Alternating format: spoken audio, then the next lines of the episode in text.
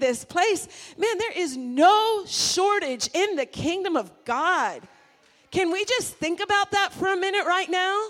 Like, we live in a world of a shortage mentality. There is no shortage in God. And even though some people live that way in this world, there's really not a shortage in this world, believe it or not. And there are people that have so much money that man they could almost like they could what rescue a country. But you know what? There's this is the day that we're living in where the bible says that there's going to be a transfer from those that are wicked.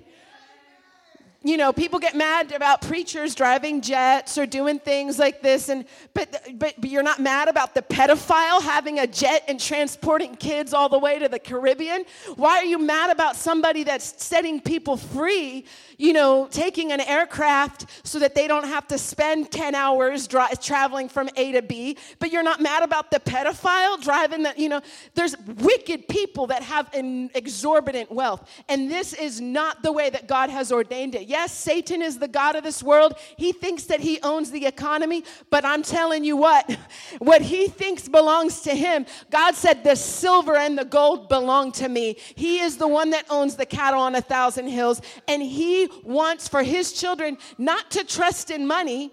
He, he, that's the key right there. He doesn't want us to trust in money, right?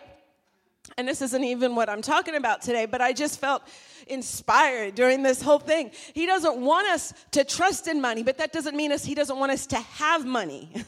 It's the love of money that's the root of all evil, not money. Man, money in the hands of a righteous person can do so much good. Oh my goodness. And so, of course, the enemy wants to keep money out of the hands of good people. But I'll tell you what, when we, as we as a church, we're getting ready to step into some unprecedented times. And we've got to be ready. We are already on the cusp of this things that are just unprecedented. This is a new, new thing happening all around us. And for the world, it's scary, horrible times. And we cannot get our source of information from just what we're seeing on the news and what we're seeing on the streets and what we're seeing in the stock market. If we if we use the things that we're seeing, the current events as our source of information and as a a, a um like the parameter for how we're viewing our lives, it's going to be a really crappy, bad time. But that is not our source. We have a higher source. There is a reality that's greater than what CNN and NBC says. There's a reality that's greater than what, you know, the threats or things that people say are going to happen and the doom and gloom. We live by a different reality, and that reality comes from the Word of God. It comes from the Word of God. We're not living based off of, of what is forecasted to happen. It's like what happened in, in the book of Exodus, the children of Israel before when they were in Egypt. Darkness, all these terrible things happened all around them. The plague of frogs and fly. I mean, you can't even imagine what that. Can you imagine what that was like? Locusts, like you couldn't even step without stepping on locusts. There were so many locusts that swarmed the land. But guess what? It didn't happen in the children of Israel. the darkness the like the darkness settled in where it didn't even the sun didn't even shine for a period of time but guess what the sun shone in goshen where they lived and that is that is the life that we're supposed to be living we have to be ready for this though my goodness. You know, when you see what's happening around you, don't like that, you know, you can take it one route and you can say, oh man, I don't even want to have kids. I don't want to bring people into this kind of a world and da da da da da. But you know what? It's not the same story for us. It is not, these are the days of greatest glory. And you know what? The things that the enemy is stirring up to try to bring such chaos, it's because he is scared. because he sees the things that have been prophesied. Do y'all know what has been prophesied for this time? Even from that, it was a strange prophecy. That guy that he already passed away, before he passed away, he said, When the Chiefs win the Super Bowl, it will be a mark in time of the beginning of the move of God like the world has never been seen. Like, why did he call out the Chiefs? Who knows? He's already dead. He died before that ever happened. This year, that happened for the first time in like how long? And that's just one of many, many, many times of people saying, This is happening. We are in the cut. We are on the verge of the greatest move of God that this world has ever seen. It's greater than the book of Acts, it's greater than what you read about from the prophets of old. It's greater than all of that. It's like all of that come together, shaken up, and poured out because it's the grand finale before Jesus comes back. Because does anybody know Jesus is coming soon? People say, oh, well, every time something bad happens, they say, oh, yeah, Jesus is coming soon. When Hitler came, they thought that it was like the Antichrist. When, you know, when World War I, all these things, they always think. But you know, there's one big difference. Jesus said in, in the Gospels, he said that this generation that sees the fig tree, the fig tree is a symbol of Israel becoming a nation. The generation that sees the fig tree will not pass away before the end comes. We have seen Israel, and they say generation can be up to 100 years. So that was 1948. So, based on biblical prophecy, we have the basis to believe that within these 100 years, that this is actually the time.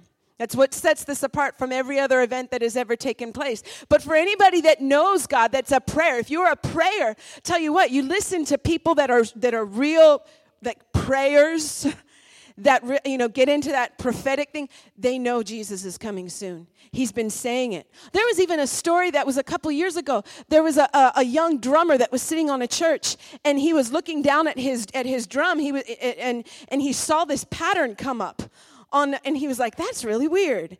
And so he put his um put his paper and he just traced it because it was a really strange pattern. Like it didn't make sense why it would be there on the face of the drum. He took it to the pastor's wife, and the pastor's wife was like, Where did you get this? And he said, Oh, well, it, it was on the drum. It was, you know, I just traced it. I thought it was really strange. She said, I've been taking Hebrew in my Bible class, and this this looks very much like Hebrew. So she took it to a teacher, and the teacher said, Where did you get this? And this, and this, and, and she said, Well, you know, it was just really weird. This boy brought it to me, he had traced it, and he said, It means, Tell them I'm coming very soon. There's things like that happening. You might not hear, there's things like that happening all over the world. Jesus is appearing to people in like in, in, in Middle East in different places where people are having encounters with God that, that didn't even believe in him, that are encountering him, and he's telling the same message, I am coming soon. And this, this as he comes, as the days to his coming grow closer, this is a day where, where, where our mandate as a church becomes so important because God, he already made it clear. He's not coming back for a bride that is that is struggling and all beaten up and just, you know, all bruised and tattered and just stained with everything, you know, from the world. He's coming back for a glorious church. And we are in a period right now where God is waking people up. He's waking up his church. He's causing them to stand up, to look, to, to be, to not even to those that are like, you know, like wishy washy, like, I don't know if I want to preach, you know, about Jesus or talk about the blood or about the Holy Spirit. They're going to fall off really fast. We've had a lot of churches that have been like that, that they don't want to, to, to, to you know, talk about the Holy Spirit. They want, they don't want to talk about things that maybe would be weird to some people, like the power of the blood. But I tell you what, that is what we need in this time like never before. We are to be the church that stands up, and, and man, there will be persecution, but I'll tell you what, the glory will outweigh the persecution. And it's not just anymore, we're, we're, it's not to be just a gospel, it's not just a story of a man who lived 2,000 years ago. We are his body, we are his extension, and we are have a mandate on our lives to go and to demonstrate. That means that Eh, you know, even we, we've got to challenge ourselves, even when we come to church on Sunday, we're not just listening to the word and, and just, okay, let's hear a good message or a good talk. This isn't a talk, this is not a TED talk. This is the power of God, the power of the word of God and it is to be demonstrated. And so I'll tell you what, even today, we're going to step out even more. Every time you get in this place, if you've got pain in your body, you just expect as the word is being forth, you're just checking. As the word is being preached, you're checking, you know, expecting something to change, expecting to leave here better, expecting for the supernatural power of God. Don't get in a rut, don't get comfortable, and it's going to be, we're going to take it not just here, we're going to take it to the streets. I'm so excited, so excited excited for the fall. You know, we've been talking about in the fall, you know, we're going to do a, a big launch party and we're going to just go out to the streets. And man, we even have, like, we were at a business and ministry this week. And you just don't know who God's going to bring into this to, to partner with us and to go. And we're going to take our city. I've had, I mean, it seems like we've had several people. I remember even just a couple months ago, Amber and I went down to Maryland. And, the, and, and man, like tremendous, uh, tremendous service where like the power of God was shaking people. I mean, it was just, people were just being touched in a major way by, and, and the pastor made a beeline to us at the end of the service and said, I want to help you take your city for God. Do you want help? So, you know, God is lining things up. Guys, I want you to realize there is, we are, you know, don't look at our numbers or look at, oh, well, you know, maybe this and that. This is how it's been the last couple years. Uh, there is a, a, a, major purpose for us here in this city, and we are going to reach the city. We're going to reach the addicts. We're going to reach the depressed. We're going to reach the people with mental illness. We're going to reach the sick, and we're going to see the power of God because if this gospel cannot be demonstrated, it is no gospel at all. It is a real gospel and it is different than every other religion because their God is dead and our God is alive. And our God heals today, delivers today, and when He touches a person's life, everything changes. You can be addicted and you'll leave whole. You can be depressed and you'll leave with joy. You can be whatever kind of mess, tormented, hearing voices, and you'll leave in peace with your dignity restored and life. And He'll tell, you know, Jesus every time He touch somebody, he would say, Go in peace. Go live your life. Go be whole. Be, you're free from this. Oh, man. And that's our job as a church. The person who's tormented on the street, they encounter us, they encounter the power of God, and everything changes just like that. Nothing is the same. And those were the people, I mean, and in the book of Acts, you just saw that happening constantly. People added to the church daily because of these encounters. You know, somebody was lame at the gate and, and, and, and got there, they, they walked again. So, this is our mandate, our mandate. And, you know, even if you look at the, the ministries that have sown into our ministry, uh, you know, I, have just, I was so stirred up this week. Um, I listened to a, a, a Facebook Live from um, leaders in prayer school. When I was at Bible school, there were two people that were over prayer school, and they did a Facebook Live this week. And it was like, it just like took me to the core. It was, you know, just of, of everything that I've been destined to do as, as, a, as a child of God and as a pastor. Like we are, we, we have a mandate. You look at, you know, Brother Hagin, who is, who was a, a, a, a father for us and, and the mandate that he had in his life to, to, to, to show, teach people how to walk by faith and to demonstrate the power of God, the Holy Spirit, the move of the Holy Spirit. We have that same mandate as a church and we're going to see that happen. I don't care if Lancaster hates the move of the Holy Ghost or whatever people, you know, try to say, oh, it's really hard around here with, with the with things of the Holy Spirit, people resist it. Man, we are a sledgehammer. We are the church of the living God. We break down walls, we break up shallow ground, and this is the church that the gates of hell cannot prevail against.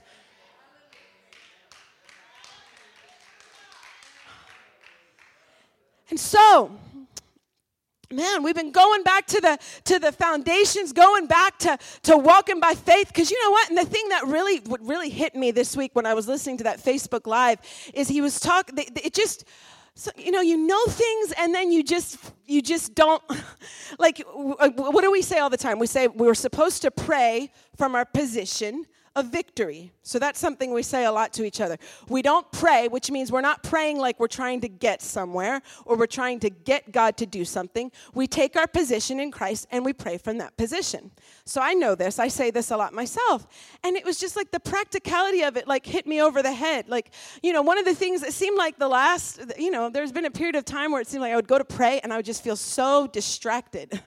like my mind's racing and it's like I just couldn't focus in and it's like I began to, to, to like tolerate that. Like, well, this is just kind of what I'm battling right now, you know? And and one of the things that they said in this Facebook Live, she said when talking about when she was praying and she felt like she was just hitting a wall. Like she just wasn't like getting anywhere. It just was dry. It was just you know you just you're not you're not making any progress not getting any answers not hearing from god. And she was like god what am i supposed to do? And he said what would pray like you're on the other side of that. That's what that means pray like you're already on the other side of that So, and, and, and you could say that with anything, with, with healing, with um, finances, with, you know, so many times we're praying and we're just like waiting on God. God, you know, and, and, and even though we know we're not waiting on God, we still do it somehow. Does anybody, does anybody relate to that? It's like, I'm not waiting. I know God has already done it, but yet I'm still waiting on Him. Like, okay, God, when? Okay, God, you know, like, when is my body going to change? When am I going to be healed? Or when are the finances going to come?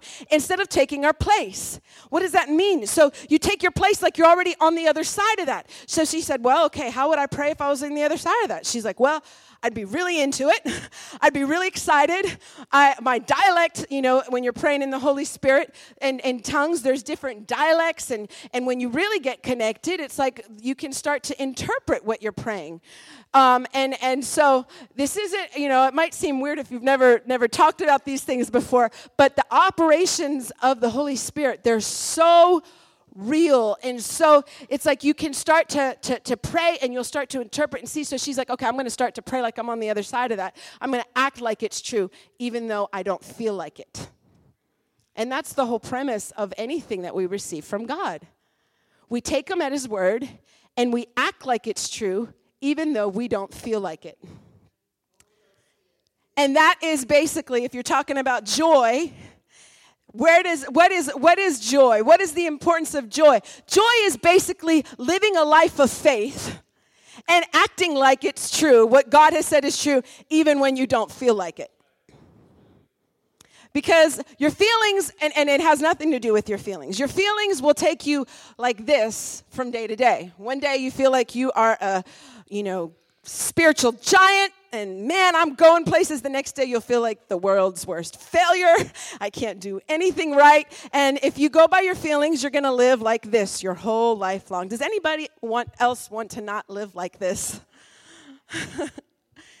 and so, joy is a decision to act like the word is true, even when it doesn't look like it. Because guess what? If I'm praying and asking God for something and I got it, how would I act? I would be pretty happy. I'd be excited. You know, if, if somebody walked up to you and you knew they had the resources and that they were trustworthy, and they said, I'm going to pay for you to go on a vacation tomorrow, all paid, all expenses paid. You're going to, I don't know, St. Thomas, Maui. It's done. And you, you know, you might not have a ticket in your hand but if you trusted them and you knew they had the money, would you get excited? I mean, it's not some Joe Blow off the street. This is somebody that you trust. Their word means something to you, and you know they've got it. and they said, Pack your bags. Tomorrow I'm gonna, I'm gonna take you to the airport, hand you a ticket, you're going to Maui. Would you be excited even though you weren't in Maui yet? Would you be excited even though you hadn't seen the ticket yet? Why? Because you knew one, they were able, and you knew two, they were trustworthy. So, does God not deserve that same kind of respect? Is He able to change your situation? Is he able to turn around your son or your daughter to deliver your, your cousin, you know, whoever from whatever it is that they're dealing with? Is he able to take your finances and bring you from zero into having money in the bank and having more than enough? Is he able to do that? Is he able to heal your body? And so, if his word says it, you believe he's able. Do you believe his word is good? Do you believe he's, he's do you believe he's trustworthy? So if you believe those two things, what will happen when you see something in the Word of God? When He says, by, your, by, by His stripes you are healed. When He says that I'll supply all your needs according to my riches and glory. What would be the response of believing? You get happy. You get happy. You get happy about it, right?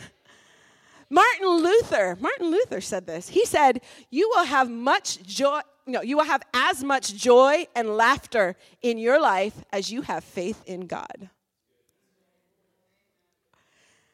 As much joy and laughter in your life as you have faith in God. So, what does that mean? It is impossible to say, I believe God, I trust God, I believe that I'm healed, and be like down in the dumps and depressed.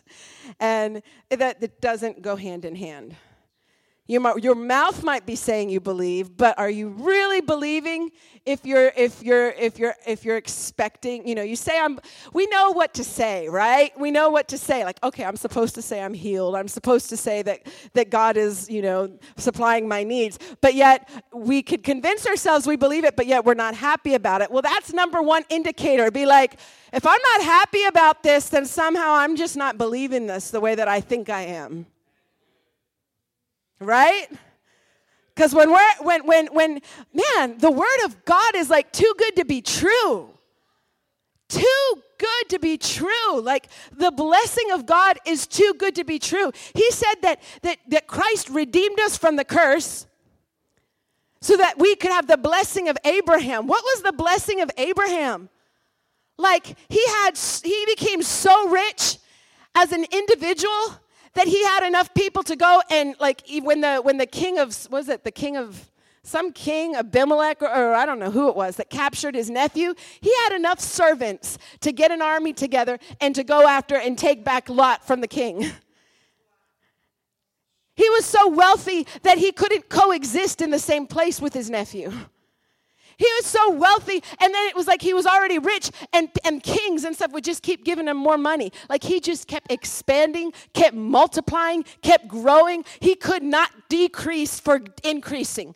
Like everything, like when God is with you, when the blessing is on your life, man, it's like people know it people know it gets people's attention like he walked into a country he, he you know he went to stay in a country the king knew he was there because i mean he came with like so much stuff.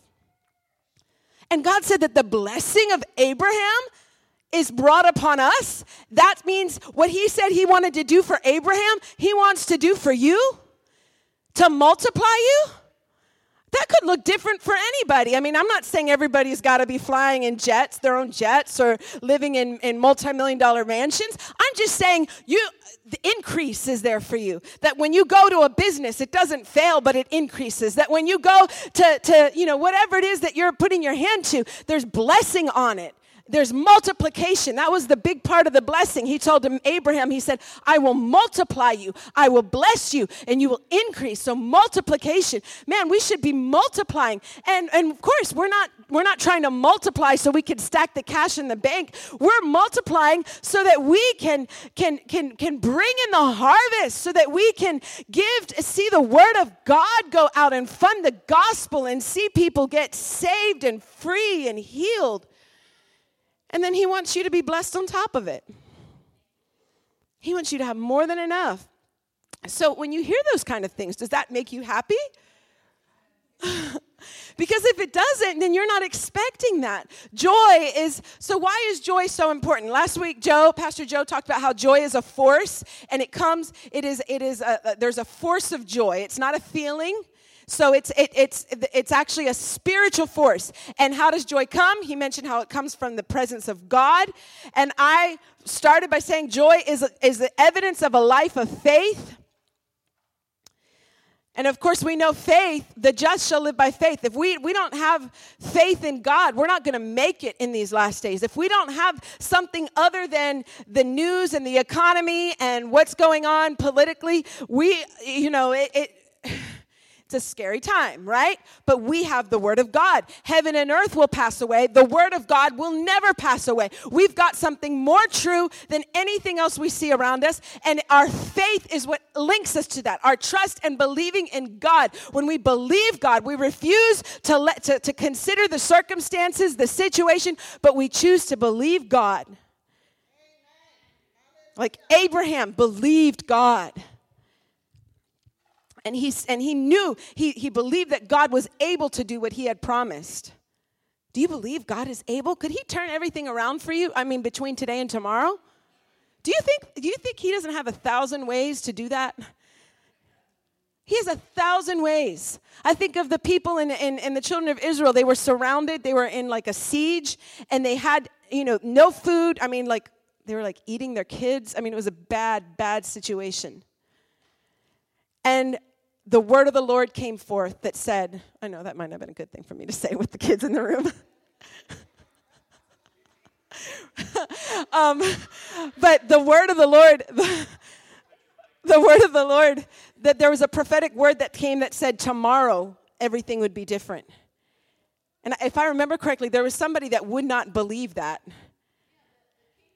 The king's helper would not believe it. And he didn't get to experience it. I think he was trampled or something.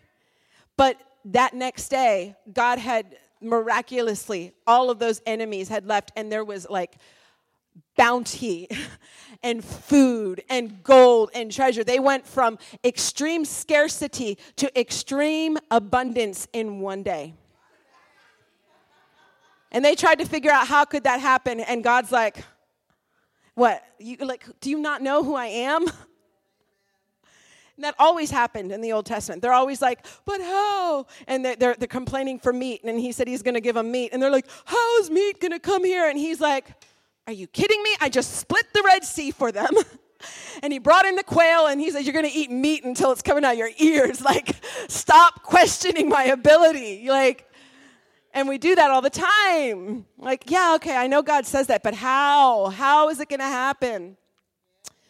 Well, joy gets us onto the other side of that. We don't have to figure out the hows.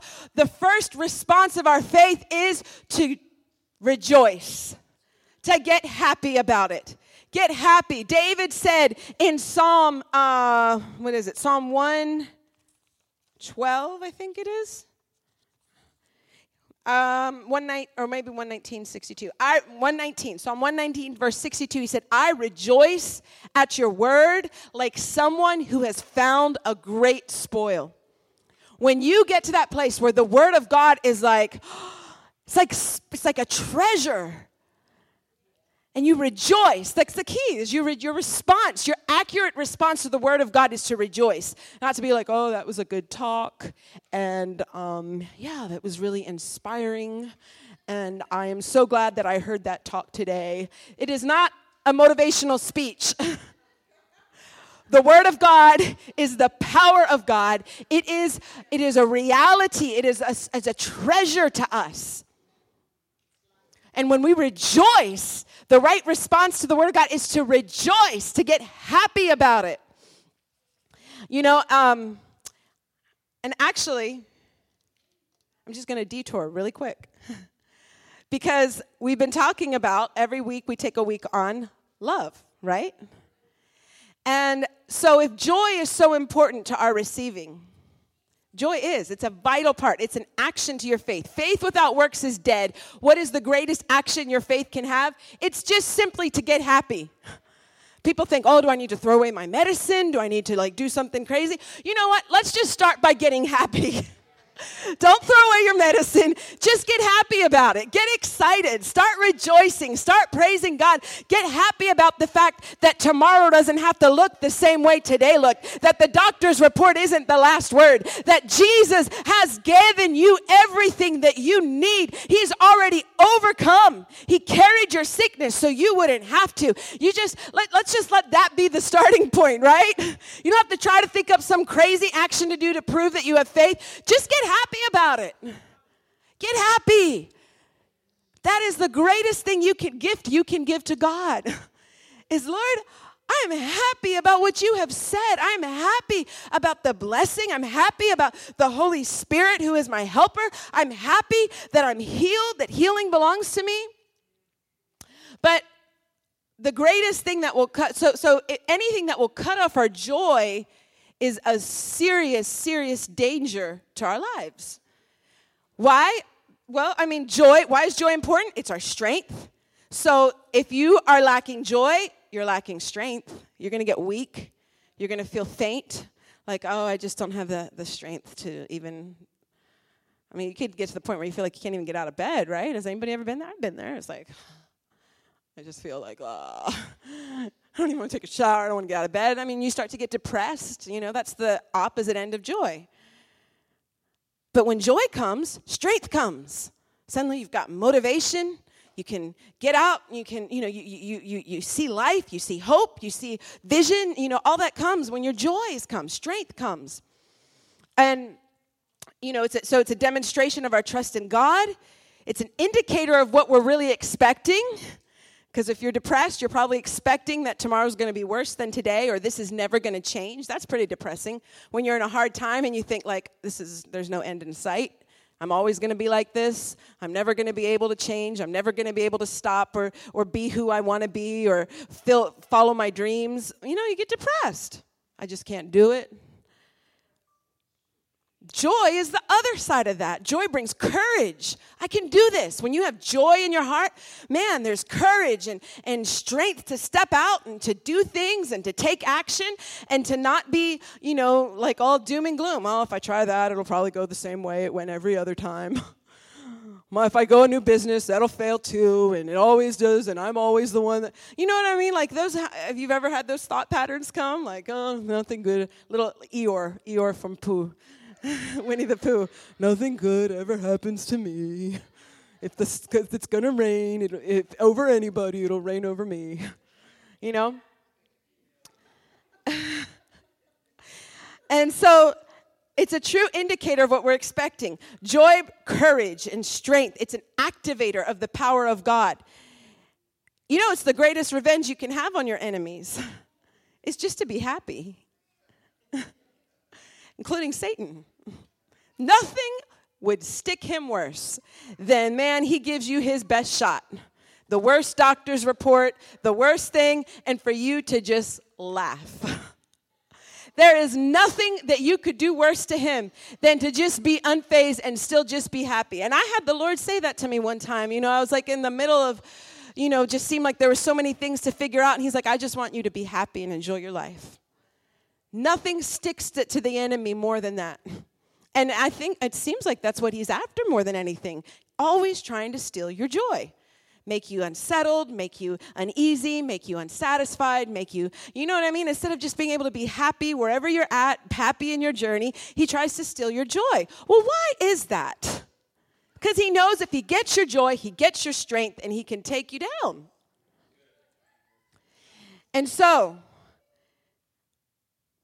Laughing in the face of impossibilities says that you have greater respect for God than what you do for what the enemy is trying to do. If you can laugh when you get uh, some kind of terrible report, you are the only way you can do that is because you know the God that you serve, that there is a miracle in whatever situation you're in. But so, what I was going to get at though was the biggest thing that will cut off your joy. There's nothing that will cut off your joy like what? Like strife, resentment, and unforgiveness. So, if we're going to talk about joy, let's just take a minute right now and talk about how the most important thing that we can do is letting go of all unforgiveness that we have toward anybody. Jesus said, when if you have aught against anybody, aught is like a grudge.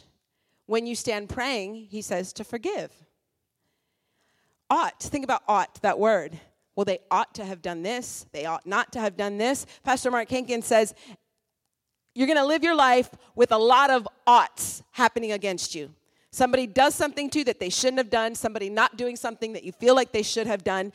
And when you start to accumulate those, those will just suck the joy right out of your life you will live a miserable life if you carry if you go around all the time thinking about what somebody else should have done for you or should not have done it'll suck your joy. The other thing it says when you stand praying forgive. And so what does that mean? You can't stand there for 25 years can you? It's going to take me a long time to forgive this person. No he said you can do it when you stand praying It's going to take me a few weeks. Well, I don't know. Are you going to stand there for a few weeks and pray for a few weeks? No, you can do it in a minute. You can choose, okay, I let go of all of that. I let go of what this person should have done or should not have done. I release all expectations. I give them the benefit of the doubt. I choose to forgive them, even if they did it with bad intentions. Because you know what? You take love, man. You start talking about love. Go into the book of Matthew. You know, we talk about like when we read the 1 Corinthians 13, I'm thinking about like my love of my daughter and how I respond to my husband and being patient with them and being patient with people in the church. But Jesus takes it to like a whole nother level. He's like, love your enemies. So that means the person that's like telling lies about you, attacking you on the street, whatever it is, you, you know, we know we're not being a doormat. I'm not preaching doormat Christianity, but I'm talking about a heart position here where we don't hold resentment. And we can even, man, the love of God is so powerful. It can make you even love people and not be mad at people that don't even like you. Now, that is some powerful stuff. Because how in the world can anybody be like that? Our natural human, if you don't like me, man, I don't like you. Like, no, the love of God will enable you to love people that don't even like you, people that are um, that are out to get you. It's you know that Job got for he got healed when he forgave his critics. They called him his friends, but they were criticizing him. they were criticizing everything that he did and, and you know he was his life had just fallen apart and he's got these friends that come and they're telling him everything he should have done could have done would have done and he and they were his critics right but when he prayed for them that was when God healed him and turned things around for them. So there is a power in praying for our enemies. That means praying for somebody in different political parties, different races, different groups, different, uh, whether you like the president, whether or not, me, loving our enemies, blessing and praying for those that persecute us, and then even says, who despitefully use you. He tells us to even love people that are using us. This is challenging me. Because I've been thinking, like I said, I've been thinking about 1 Corinthians 13 in regards to my family, and let me not talk mean to Elisa, but, but no, this is talking about loving the people who, who are using us and despitefully using us and blessing them and praying for them. And this is the kind of love that the world will know us by. This is the kind of love that releases the power of God. And it's not, we think it'll make us a doormat, but look at the life of Jesus. When he walked in this love, they tried to throw him over a cliff, and all of a sudden he was gone. He walked right through them like there was nothing. The protection of God that was released in his life by walking in this kind of love so protected him that they could not kill him until he said, Okay, now you can kill me. This love will make you invincible. It'll make you powerful. It'll make you strong. And so it doesn't matter if somebody is this or that or out to get you or, or targeting you because of your faith or targeting you just because for no good reason at all. Tell, and, and I'm telling you, this is going to happen in this time. If you can't see it happening right now and everything being set up, even for the church, people coming against the church. But our love will protect us. Our love will create, it's like a, a, shield around us. And the love of God will enable the joy of the Lord to be our strength, that we won't get weak, we won't get beaten down, and we will be that glorious church that goes home in a blaze of glory. We're not going out of here beaten down and tattered and, and just barely making it limping into heaven. We're going out of here the glorious church.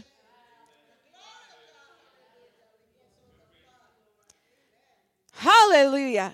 It was John, John Osteen was talking to, he was praying one day, and this is Joel Osteen's father, and he was a tremendous pastor. And he said, Man, Jesus, I would sure like to heal the healing, hear the healing messages you preached. Because when you preached healing, everybody would get healed. And he said, Well, I've got it right there in Matthew 5. Love your enemies. when he would preach this message to them and he would tell people to forgive and he would tell, man, and then he would release the anointing and he would pray for them, everybody got healed. I wonder how many times are we praying for people and there's so much unforgiveness and resentment that are tying people up on the inside that they can't even receive the power of God that will set them free. So, that was just our side note on love today. Man, you want your joy, you want strength, you want power of God, you want protection, you want all of that stuff. Release. Don't if you if you and remember, what, what is it that we say? When you feel oh wait, now I forgot the quote. when you're feeling critic no, you know the devil's working on you. When you're feeling mistreated, you know the devil's working on you. When you're feeling mistreated, you know the devil's working on you. Next time you feel mistreated, take a second. Whoop man, I really feel mistreated. There's something, I guarantee you, he's whispering in your ear, accusing. Satan is the accuser. Oh, this person should have done that. And they really did this because of that. And man, what, what are they thinking, you know, and just that, that dialogue in your ear about this person? You got to let that go. You got to put a stop to it. The Holy Spirit will never do that. He's the advocator. He's the lawyer that defends people. Man, he will defend you. I've had him defend, you know, when I was mad at Joe, he will always defend. Nope, that's not what he meant. He'll always speak up on behalf, and he'll do the same thing for you. Somebody, if they'll listen to him, the enemy's talking in one ear trying to accuse you, the Holy Spirit will always come to your defense. Isn't that a wonderful thing to know that you have a God that will come to your defense? He always believes the best about you. He always is, is you know, saying, no, they're going to make it. And you feel everybody else around you might be saying, man, they're really a loser. They can't ever get it together. They're going nowhere. And he's there saying, nope, he's, he's still going to make it. He's got what it takes. I believe in him. He believes in you. He believes in me. He believes no matter how many times I made the same dumb mistake before, he believes that I can get it right. And he's there to help me when I turn to him. He believes in you. Say that right now. Say, God believes in me. We think that when he looks at us, he's like, and I feel that way. Like if I come to God and I know I just disobeyed him, it's like, okay, well, I've got to get this, you know, like my, I feel like Lord, I don't know why I did it. I really, I plead the blood of Jesus. But he, that's not how he's looking at you. The blood of Jesus on your life, he's not looking at you being like, you should have done this. And how, come on, why did you do that? He's not chiding you. The blood brings you to a place, when you're washed in the blood of Jesus, it brings you to a place where he looks at you and all he sees is that blood. And all he sees is that innocent sacrifice. Jesus is holy, Jesus is perfect. And he doesn't even have anything he could ever even chide you about. The power of the blood. Hallelujah. And so,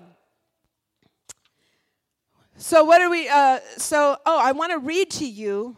I know I was talking to you at the beginning of service about how praying from the other side and taking that position and, and taking our place. You know, that's how we, what we do in faith and in joy is, is we believe we receive it before we see it with our natural eyes. If he said, I'm healed, then man, I'm excited and happy about it because he said it and it must be true. And it doesn't matter if it doesn't look like it yet. And when we do that, it opens us up to receive healing provision, whatever it is. And so there was a prophecy that came in this Facebook Live that I was, if you, you could go on my page and you could see it, it was, tr- it was just tremendous. It was just amazing. They both traveled with Brother Hagin and they were just talking about what they had learned and what they had been imparted to from him. And it was just such a precious time and about the, the mission that we have now, you know, to carry on this, this work of, of just taking the reality of God to the world. You know, they won't believe, nobody should believe if it's not demonstrated. But the power of God is real, and we are demonstrators of the power of God. And so this is what he spoke, and so I want to read this to you guys. He said, The Lord is turning around people's situations, and he is asking you to no longer to allow your mind and heart and soul to go to the old person that you used to be. That could be fearful person, angry person, failing person, lazy person, frustrated person, depressed person, whatever the negative attributes that you identify with in yourself, he's asking you to stop going back to that. But let it be from today that we step forward through the door and enjoy the victory of our Lord Jesus Christ and allow the finished work of Christ that has buried your old man and the sinner you used to be. Allow glory, this wonderful glory, to just usher you into revelations and experiences of heaven where Jesus is your all in all. Where all you begin to see as you wake up and think about during the day is the grace and the loving kindness of our Lord. And everywhere you go, people will begin to recognize that you carry with you an anointing and the glory of God. And that light shines among men. And today, even today, will begin, be a beginning of this for so many of you. There are some of you that, that feel in your heart and soul that you've stepped backwards, that you're not where you used to be, that you're not as far along, that, you don't, that you've lost. Maybe you had a, a place in God that you're not in there anymore, you're not walking in, or in prayer, or whatever. But today, you need to know that you have not come off the throne of God. Jesus is there at the right hand of God, and you are in Him. You're still seated with Him, and you still wear that wonderful robe of righteousness. I don't care how far back you may feel like you've fallen. If your faith, if you still believe, I believe everybody in here most likely believes, right? If you still believe, that he's the son of God, that he died and rose for your sins and you call him the Lord of your life, that that you bear in your hand you wear that robe of righteousness and you bear in that hand that wonderful scepter of God's power and anointing. So stand your ground, lift up your head, and allow His loving kindness and victory to overwhelm your soul, and you'll find yourself right back where you were and beyond in this last time in Jesus' name. Man, that spoke to me. that spoke to me. We sometimes we feel like if we've fallen back or we've gotten off course, like okay, now I've got to work my way back it's going to be a journey. It's going to take me time you know. I've got to get some months under my belt of you know praying every day or doing this or doing that. And without realizing it or or even like i found and this is what, what really spoke to me this week. It was like i would hear about brother Hagin how he prayed to the breakthrough. He had to pray like five hours and then he hit a gusher and then he never had to pray that hard again. I'm like okay well i'm just going to have to pray like eight hours till i hit a gusher. I'm trying to like do something you know because he did it and i'm not doing it in faith of taking my position. I'm still trying to get there like, God, give me your fire. God, I want your fire. I want your power. I want your anointing. And it's like it all comes back to no, we take our place first. Doesn't matter if we feel qualified. It doesn't matter if we've messed up. It doesn't matter what. You just take your place. What Jesus has done is so powerful, so much more than enough. It's like when Brother Hagin saw Jesus and he fell at his feet and he said, No, no one as dirty as me should ever, or as sinful as me should ever look on your face. And he said, Get up, my blood has made you worthy. So all those talk in your head that's trying to disqualify you and trying to make you, you know, feel unworthy and like you've got to work your way back into God's good graces, it is the enemy. It is a lie. And you could take your place right now at the highest point you've ever been in your walk with God. And you take it by faith. And you take it with rejoicing and you take it and you act like it's so before it feels it. And you tell your feelings to get in mind. One thing about joy and one thing about rejoicing is your flesh will never want to do it. Your flesh will always fight you. You cannot go by your feelings. Flesh means feelings. What your feelings what your mind is saying how you want you know what you feel like doing. It will always fight you. Rejoicing is an act of faith. It's a decision. You choose to do it out of a choice of your will to choose to believe God, and then it comes. The joy comes as you make that choice. You'll start to feel your feelings change, but you can't wait for your feelings to lead you there. You have got to lead your feelings. We have got to lead our feelings. And this is something, I mean, it doesn't hurt for us to tell each other every day, right? Because tell ourselves every day, like, I'm not going to be led by my feelings, I will lead my feelings. And it's like if we wait to feel like doing the right things, we'll never do it, but we have to choose to lead, eh, you know, and even if, like, suppose you know that you're disobeying God in a certain area and you're like, ah, I don't think I can, I don't think I can let go of this. Start by rejoicing. You know, there was a point in my life where I was like not even like I was struggling in my in serving God. Like I was feeling like I didn't want to I didn't want to do the ministry. I didn't want to like I was feeling burnout on church. I was feeling like all these cynical thoughts, you know, that that start to happen when you start to burn out like oh, there's so many hypocrites. You start to go down that whole path. I don't want to be in church because everybody's a hypocrite and I'm not really I don't really I don't want to be a hypocrite too and da da da da and you start to think all this stuff. And that's what happens when you start to stray. So I was there, right? And I, in that moment in time, I began to learn these principles. And I tell you what, my feelings didn't want to, there, there was a lot of junk in my soul at that point that I had let get in a lot of junk, a lot of be- like just desires going all over the place. You know, like I said, like I don't want to be in ministry. I don't want. I don't even know if I want to do this. All these thoughts, crazy thoughts that come in your mind. And I learned though uh, by the grace of God, He brought this message into my life. And even when I wasn't feeling like it, I started to rejoice in faith and trusting God that He's able to turn things around for me and even make me want to do the right things, even though I don't want to do the right things, and pull me out of the trap that I was in. And I'll tell you what everything turned from that, from that standpoint. So you don't have to wait until you feel like, oh, I'm fully surrendered and I really want, I only want God. You can rejoice right here, right now, even with the craziness in your flesh or in your mind or crazy thoughts and stuff like that. You just have to know, like, no, I know that there's a, I knew that in my heart I loved him. I knew that I didn't want to go away from him. But man, my soul was all jacked up. And I chose in that moment to go with my heart. And that didn't mean I got everything right externally, but I started to rejoice. In meetings like this, when we were being challenged to rejoice, I started to lift my voice. And God turned my heart. And He turned me in it to the point, you know, and it didn't happen right away, but there was a point then where I could again lay myself down and say, I know that I want you, and I give my life to you completely. I'll let go of whatever you want me to let go. I'll do whatever you want me to do. But that is not where I started. Does that make sense? I did not start there. I was not willing, but I knew I wanted him. So you can, by faith, even walk out of places of, you know, whether, whatever it is, bad places in your soul. Joy is the serious business of heaven. When you rejoice, serious business is being done. Serious business. You know, when serious things happen in our lives, it's like, man, this is serious. like this is this is bad. we got to get serious to deal with this serious problem. Well, God's way of dealing with that serious problem, guess what it is? Ha ha ha.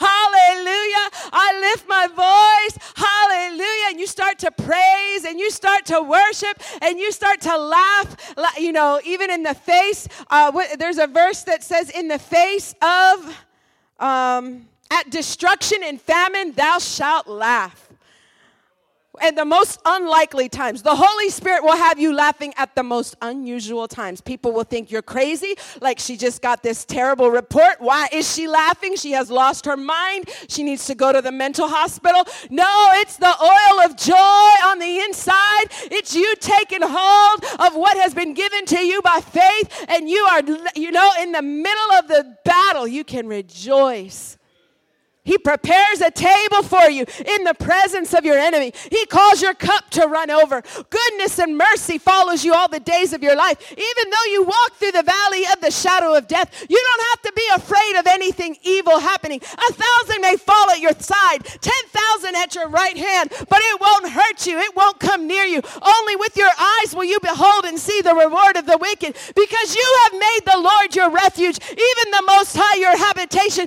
No evil shall befall you, neither shall any plague come near your dwelling. Hallelujah. You will tread upon the lion and the adder, the young lion and the dragon you will trample under your foot because you set your love upon him. He will deliver you. He will set you on high because you know his name. You will call upon him. He will answer you. He will be with you in trouble. He will deliver you with long life. He will satisfy you and he will show you his salvation. Oh, Oh, somebody stand up and just praise him right now. Hallelujah. Thank you, Lord. Hallelujah. We rejoice at your word. We rejoice at your word. Hallelujah.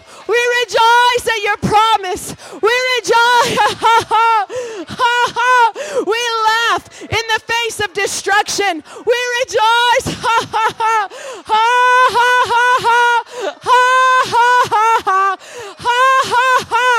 Hallelujah. He who sits in the heavens laughs. so we just join with you right now, Lord. Hallelujah. We're not sad. We're not beat down and depressed depressed. We're not down in the dumps. We're not doom and gloom expecting the worst. Oh, no, we know the God that we serve. Our trust is in God. Some trust in chariots, some in horses, but we trust in the name of the Lord our God. Hallelujah. Hallelujah. Hallelujah. Hallelujah.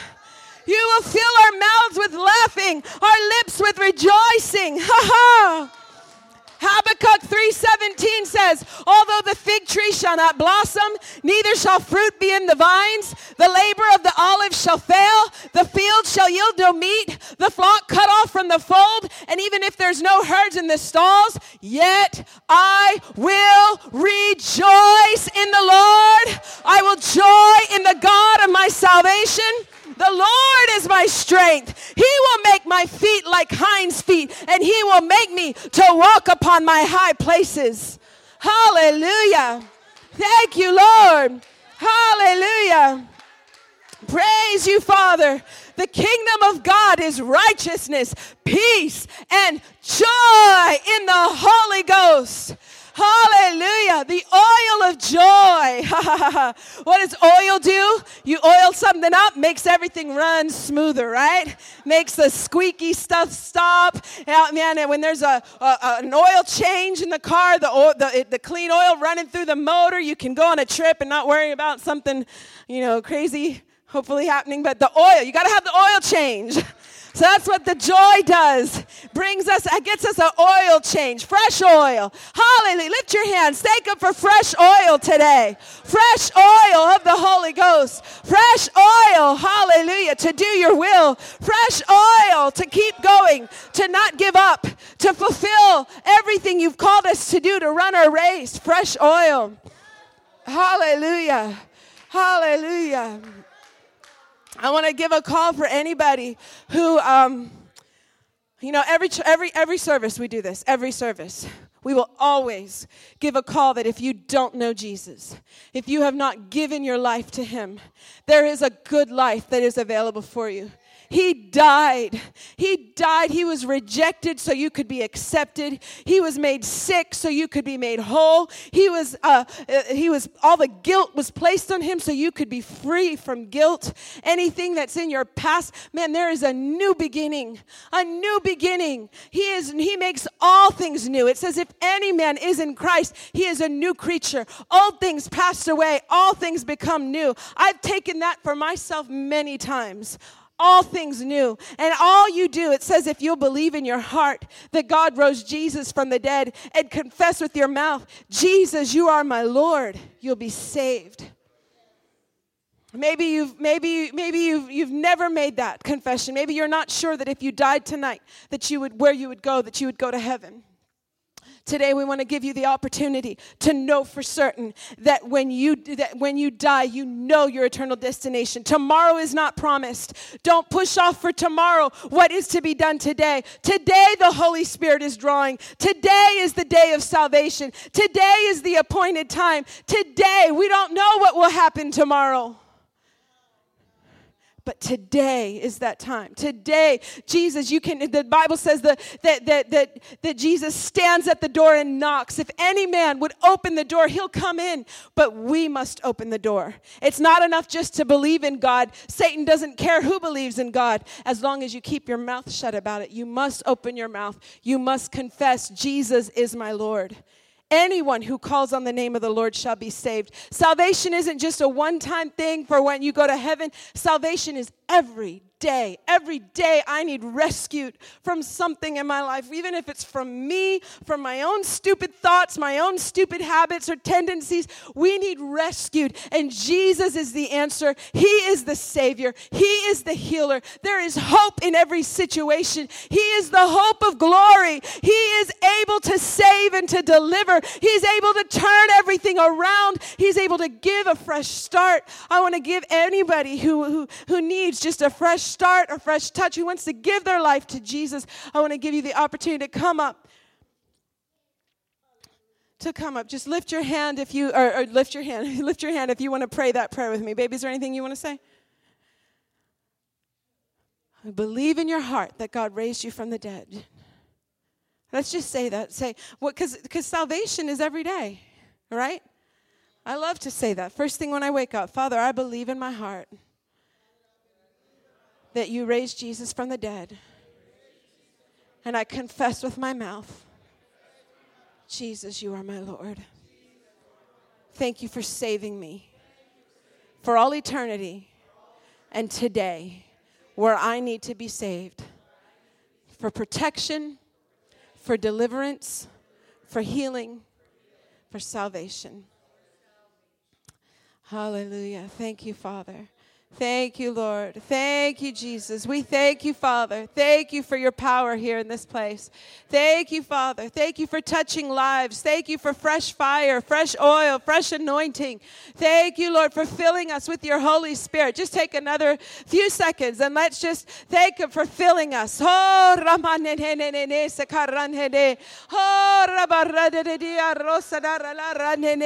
oh thank you, Lord. We praise you, Lord.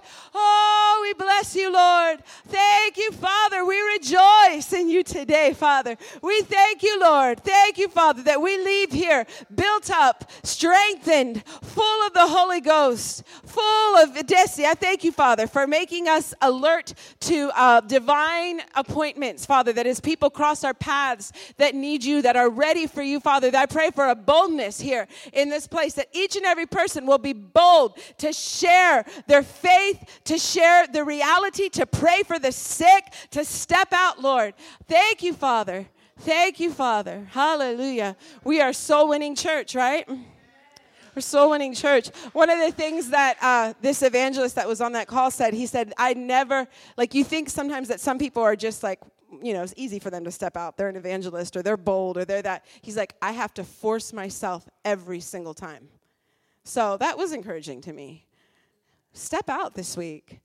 The flesh will always, your feelings will always fight you to do anything spiritual, anything that will lead you towards God or helping people or being used by Him, your feelings will always fight you. And so it was just encouraging me to know, man, we're not alone in that. Doesn't mean we're not spiritual. We have to force it. You have to push yourself out. But guess what? When you step out, guess who takes hold with you? The Holy Spirit will come right in and He'll take over. And we're going to see, see miracles happen in, in the lives. We're going to see 100 people, right? 100 people. Say 100 people in here. Amen. Amen. That was a fantastic service, fantastic word. Just phenomenal, phenomenal. And, and, remember, it's not the hearer, it's the doer that gets results. So it's the doer of the word of God that sees results in their lives. And that's what we're here for. We're here to see results. You made the effort to come here on a Sunday morning. Now make the effort to put into practice what you've learned here. And I'm telling you, things will change. This is not some dusty book full of instructions, it's a, it's a book full of power and life. And it will sustain you and thrive you. Amen. Let's stand up on your feet. I'm to uh, pray a blessing over you before you go, thank you again for coming. We love you guys. Father, I thank you for those that have come to worship with us, Lord. I thank you, Lord, that you'll protect them this week. I thank you that you'll prosper them this week, that this will be the best week they've ever had. I thank you for opening up doors that no man can shut this week. I thank you, Father, that you're working right now to make crooked places straight in their lives. I thank you, Lord, that you, you, are, you are restoring to them what they're, what they're believing you for, whether it be their marriage, their children, their relationships. I thank you that you're a God of restoration that you will restore to them this week, Father, what they are believing for. In Jesus' name, amen. Have a wonderful week, everybody. God bless you.